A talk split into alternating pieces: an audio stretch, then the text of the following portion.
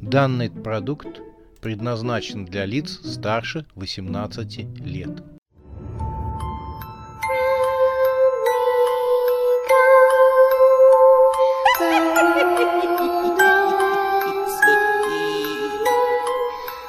Пощекочи нервишки.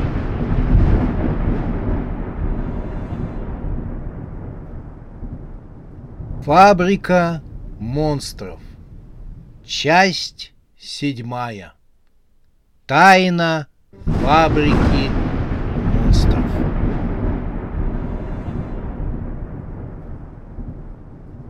Они бухнулись в магический круг, начерченный на кладбище среди могил. Юля продолжала орать и брыкаться, считая, что она все еще находится в лапах великанов. Белка вскочила ей на грудь.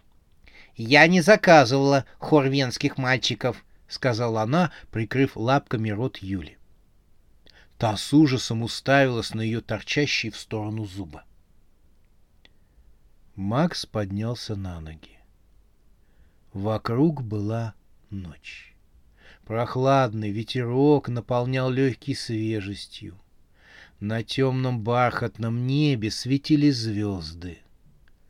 Ночь томно раскинулась над землей и баюкала ее своим темным покрывалом. Однако на горизонте небо стало потихоньку светлеть. Утро неспешно и вежливо подбиралось к своей темной сестренке, чтобы сменить ее. Макс сразу понял, что их выбросило на кладбище за колумбарием. Знакомые очертания дома, ставшего для Макса почти родным, проступали в темноте ночи. «Зачем ты это сделала?» — заголосила Юля, как только белка убрала мохнатую лапку с ее рта. «Нас же убили!» Белка опять заткнула ей рот. «Какая у тебя жена нервная!» — пожаловалась белка Максу. «Она просто не приспособлена к нормальной жизни. Может, ее сдать в психушку? У меня есть пара адресов, там замечательные кабинеты ЭСТ». «Не сомневаюсь», — усмехнулся Макс. «А если попросить, то они подключат электричество напрямую прям к гениталиям. Знаешь, как здорово! Я всегда так отпуск провожу». Белка поглядела на широко раскрытые глаза Юли. «Ну ты как, очухалась?» Юля села на землю, она вытерла слезы рукавом. «Нас же убили!» — говорила она. «Нас же убили! Мы в преисподней!» «А туда другой маршрут», — любезно сообщила белка. «Если хочешь, я могу тебя туда отправить. Это просто. Для этого мне нужны наручники, скотч, плаха, топор и кувалда. Если хочешь без анестезии, то кувалда не нужна, а если хочешь с удовольствием, то нужен еще и банан». Юля простонала. «Макс, нас же убили. Эта белка всех позвала, этих монстров, великанов».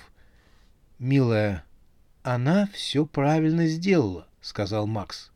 «Если хочешь проснуться во сне, нужно умереть.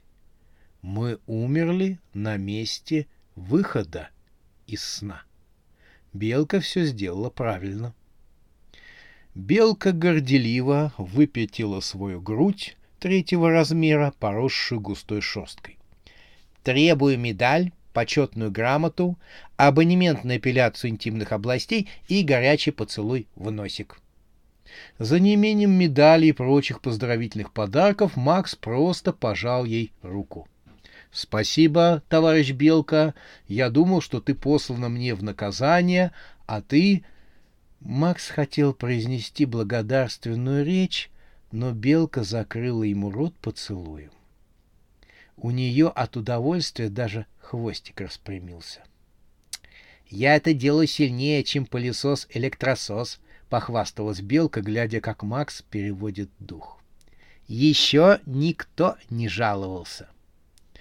Макс был вынужден с ней согласиться. «Фух, это было сильно», — подтвердил молодой человек. Тут он заметил, что Юля сидит, подперев щеку кулачком, и осуждающе смотрит на него. Макс усмехнулся и раскрыл ей объятия. «Милая, иди ко мне, я тебя...» Юля вскочила на ноги. «О, нет, после нее, пока ты не прополощешь рот и не почистишь зубы, я к твоим губам и не притронусь даже в костюме химзащиты», — заголосила она и ткнула пальцем в белку. «И потом, может, у нее гельминты?» «У меня гельминты?» — застучала зубами белка. «Или аскариды?» «Что такое?» В конце концов, у нее явно водятся блохи. «Ах ты! Нужно было тебя оставить великаном». «Да ты всю дорогу хотела меня где-нибудь оставить». «И правильно. Кто таскает за собой громадного монстра? От тебя никакого толка. Я хоть высказывала креативные идеи, а ты явно была балластом». Юля яростно задышала. Ее грудь заходила ходуном. «Я, между прочим, его законная жена», — стала кричать Юля. «А ты, мохнатая!» Тут молодую женщину аккуратно постучали по плечу, и вкрадчивый вежливый голос спросил: «Гражданка, тише, у нас здесь дети спят». Юля отвлеклась на мгновение и извинилась. «Мы уже заканчиваем, не волнуйтесь. Я просто выскажу все этой мохнатой...» Голос Юли замер, когда женщина осознала, что смотрит в мертвое лицо, обтянутое зеленой кожей. Мертвец смотрел на нее одним глазом, другой болтался на нерве и свисал до раздробленного подбородка. Зомби пожевал свой зеленый язык и, откусив половину, сплюнул его к ногам Юли, застывшей от ужаса. Мертвец вздохнул и, обратившись к Максу и белке, сказал: «Сейчас она будет орать, а после упадет в обморок». Прогноз полуразложившегося пророка сбылся до мельчайших подробностей. Вначале Юля издала протяжный крик, а затем упала. Благо Макс успел ее подхватить и аккуратно положить на венки, лежавшие на близ лежащей могиле.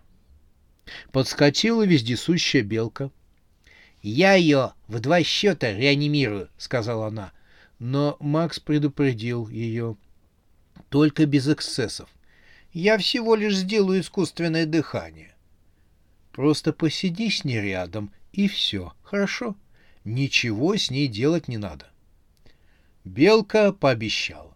Убедившись, что Юля будет мягко лежать на этом импровизированном ложе, Макс обратился к зомби. — Привет, бро, — поприветствовал его Макс. — Доброй ночи, хозяин, — сказал зомби. «Тебя, кажется, зовут Хлюпоморда», — сказал Макс. «Я тебя помню, мы давали вам работу по утилизации отходов фабрики. Там у вас был главный бригадир. Кровожора, кажется, так его звали». Все живые мертвецы давали друг другу прозвища и не использовали своих человеческих имен и фамилий. Они считали, что после смерти для всех открываются новые страницы в жизни, и начинать ее следует полностью обновленным. — Все верно, — отозвался зомби. — Мы теперь на постоянной работе на фабрике. — Вот как? А что же тролли? Большинство из них ушли. Взяли нас, зомби. — И как работа? — поинтересовался Макс. Мертвец повертел головой, выражая недовольство. Видимо, вертел он чересчур активно, потому что в районе шеи раздался хруст, и голова повалилась на бок. Чтобы восстановить ее вертикальное положение, зомби взял сам себя за волосы и приподнял голову вверх. «Неважно, бро, работы много, платят мало, профсоюз организовывать не хотят. а нам хочется попутешествовать. Профсоюз не дают устраивать? Нет. Теперь всем заправляет ведьма Анжела. Анжела Боброва, ее назначил суд магов, временно исполняющий обязанности директора. Макс нахмурил лоб. Кажется, мне Рамзес говорил про семью Бобровых. Они были дядюшкиными конкурентами. У них была своя фабрика, но что-то с ней случилось. Хлюпоморда выронил голову, и она упала на грудь. Пришлось вновь ее поднимать. Я тоже слышал, они разорились. Ходили слухи, что отец Анжелы продавал секреты западным разведкам и якшался с террористами. Он погиб, а Анжеле на суде удалось отвертеться. Мол, она ни при чем, это все папа, дескать, его и нужно бы судить. Макс внимательно слушал зомби. «Темное дело. Скажи, ты как хорошо для зомби ты разбираешься во всех делах. Остальные двух слов связать не могут». Хлюпоморда улыбнулся, обнажив гнилые зубы. В щели между передними извивался опарыш. «Я давно здесь. Мы с вашим дядюшкой были большие друзья. Он частенько наведывался ко мне выпить кружечку-другую теплого гноя и закусить сушеными глистами. Кстати, не желаете? Сейчас 12-метровый червячок дозревает». Макс вежливо отказался от угощения. «Скажи мне, пожалуйста, раз ты все здесь знаешь, не слышно ли вести от Рамзеса и Игоря?» Зомби задействовал вторую руку, чтобы его голова могла сделать повороты налево и направо, что означало «нет, не слышал». «Жаль», — огорчился Макс и сел на могильную плиту. Хлюпоморда вежливо попросил его пересесть. «И здесь моя любовница лежит», — сказал он. Такая затейница была при жизни. Макс извинился и сел на соседнюю плиту. — Здесь моя жена похоронена, — сказал зомби. Он удержал Макса, когда тот собирался было встать. — Сиди, хозяин, тут можно. Расположившись на могильной плите жены Хлюпоморды, Макс наконец решился задать вопрос мертвецу. — Скажи, пожалуйста, бро, а что это за магический круг начерчен между могил? Мы ведь в нем оказались, когда вышли из сна. Хлюпоморда издал хлюпающие звуки. Это был его смех. — Это я не спиритический сеанс устраиваю по ночам. — Что это такое? — Ну, вы живые вызываете мертвых, чтобы узнать будущее. А мы, мертвые, вызываем живых, чтобы узнать прошлое. Знаешь, с годами оно забывается, а мертвецу очень важно помнить свое прошлое. Так просто мы не можем заявиться к родственникам и расспросить их о своем прошлом. Хотя они и зовут нас. Знаешь, бывало, придут на могилу и ну выть: «Приди ко мне, приди ко мне». — Хорошо, приходишь к ним, раззвали, а у них реакция, ну, совсем другая. Орут, начинают с огнеметом бегать по грядкам, а некоторые еще с лопатами и осиновыми кольями, будто живые мертвецы — это вампиры. Безграмотность полная. А на антиспиритическом сеансе позовешь человека, он к тебе приходит во сне, лунатизм называется. Поговори с ним по душам, сердечно вот, и домой отправляешь. Но иногда, конечно, всякая шушера клюет на магический круг и вываливается из других миров. Он поклонился Максу. Я не хотел вас оскорбить. Нет, ничего, я тебя понимаю. Макс успокоился и задумался, что же мне делать? Меня преследуют. Рамзес и Игорь пропали, Фабрика занята некой ведьмой. Он обхватил голову. Ума не приложу, что делать? Мертвец почесал свой нос и случайно отломил хрящик. А что, если вы спросите совета у вашего дядюшки? Вдруг предложил Хлюпоморда. Как у дядюшки? Он же умер. Макс приложил руку ко рту, по его спине пробежал холодок, несмотря на то, что он уже насмотрелся всякого и был привычен к различным проявлениям магического мира. — Спросить у дядюшки, — пробормотал Макс. Он стал оглядывать кладбище. Ночные сумерки сменились утренними. — А где он лежит? Рамзес-то что-то говорил мне, но я не запомнил. «Ваш дядюшка лежит в склепе», — размеренно говорил живой мертвец. «Склеп расположен на втором этаже в доме. Советую поискать там. Но будьте осторожны, если вы только попадетесь на глаза Анжеле». «То что?» Хлюпоморда провел ладонью по своей шее и случайно отделил свою голову от тела. Поняв, что с жестами он переборщил, мертвец повертел голову в руках. — В общем, вы меня поняли. Мне пора, скоро рассвет. Не то чтобы я был против, но днем спать охота. Но если что, будите. И его безголовое тело удалилось прочь. Макс посмотрел ему вслед. «Как там Юля?» — поинтересовался Макс у Белки, которая, как сестра-сиделка, дежурила у тела его жены. «Что с ней будет? После того, что мы все пережили, я даже удивилась, когда она рухнула при виде простого-то зомби». Все ее переживания были в мире сновидений, а тоже в реальности. Ничего, привыкнет. Макс тяжело вздохнул. Я боюсь, что самое страшное впереди. Ведь мне придется сейчас ей обо всем рассказать. Белка взглядом гробовщика, снимающего мерку, окинула тело Юли. Думаю, обойдемся двумя обмороками. Скажешь тоже, я из одного ее обморока волновался.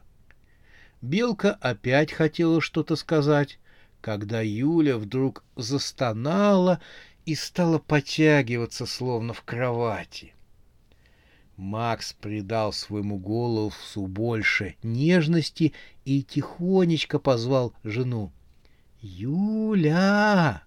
Юля! Юленька! Ты уже проснулась, милая! Молодая женщина, не открывая глаз, с удовольствием потянулась и заулыбалась. «Милая!» — опять позвал ее Макс. «Ты уже проснулась?» «Да, милый, сейчас еще немножечко», — ответила она, изгибаясь на груди похоронных венков. «Ты в хорошем настроении, любовь моя!» Юля замычала в нос. «Макс!» — потянулась она. «Поставь, пожалуйста, кофейку. Будь котиком. И сбегай вниз на первый этаж в итальянскую кофейню к Ахмеду за рогаликами. Они как раз должны поспеть». Тут Юля открыла глаза. Увидев наклонившихся над ней лицо Макса и зубастую меховую мордашку белки, могилы и надгробные памятники, она быстро зажмурилась. Макс решил не отступать от игривого тона, который задал с самого начала. «Дорогая!» — позвал он снова. «Мы видели, что ты проснулась!» «Нет!» — ответила Юля, еще сильнее зажмуривая глаза. — Я сейчас проснусь, и вы все исчезнете. — Не исчезнем! — таким же, как и Макс, игривым тоном протянула белка. — Мы никуда не исчезнем! Юля вскрикнула. Она открыла глаза и села. Похоронные венки под ней захрустели. Она прижала ноги к груди и обхватила колени. — Значит, все, правда, — угрюмо проговорила Юля. — Кошмар продолжается. Белка заулыбалась. — Не совсем правда. Правда будет сейчас. Сейчас такое откровение будет.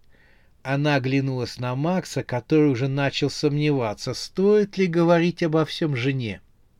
Сейчас будет откровение от Максима. Макс, давай жги, бро.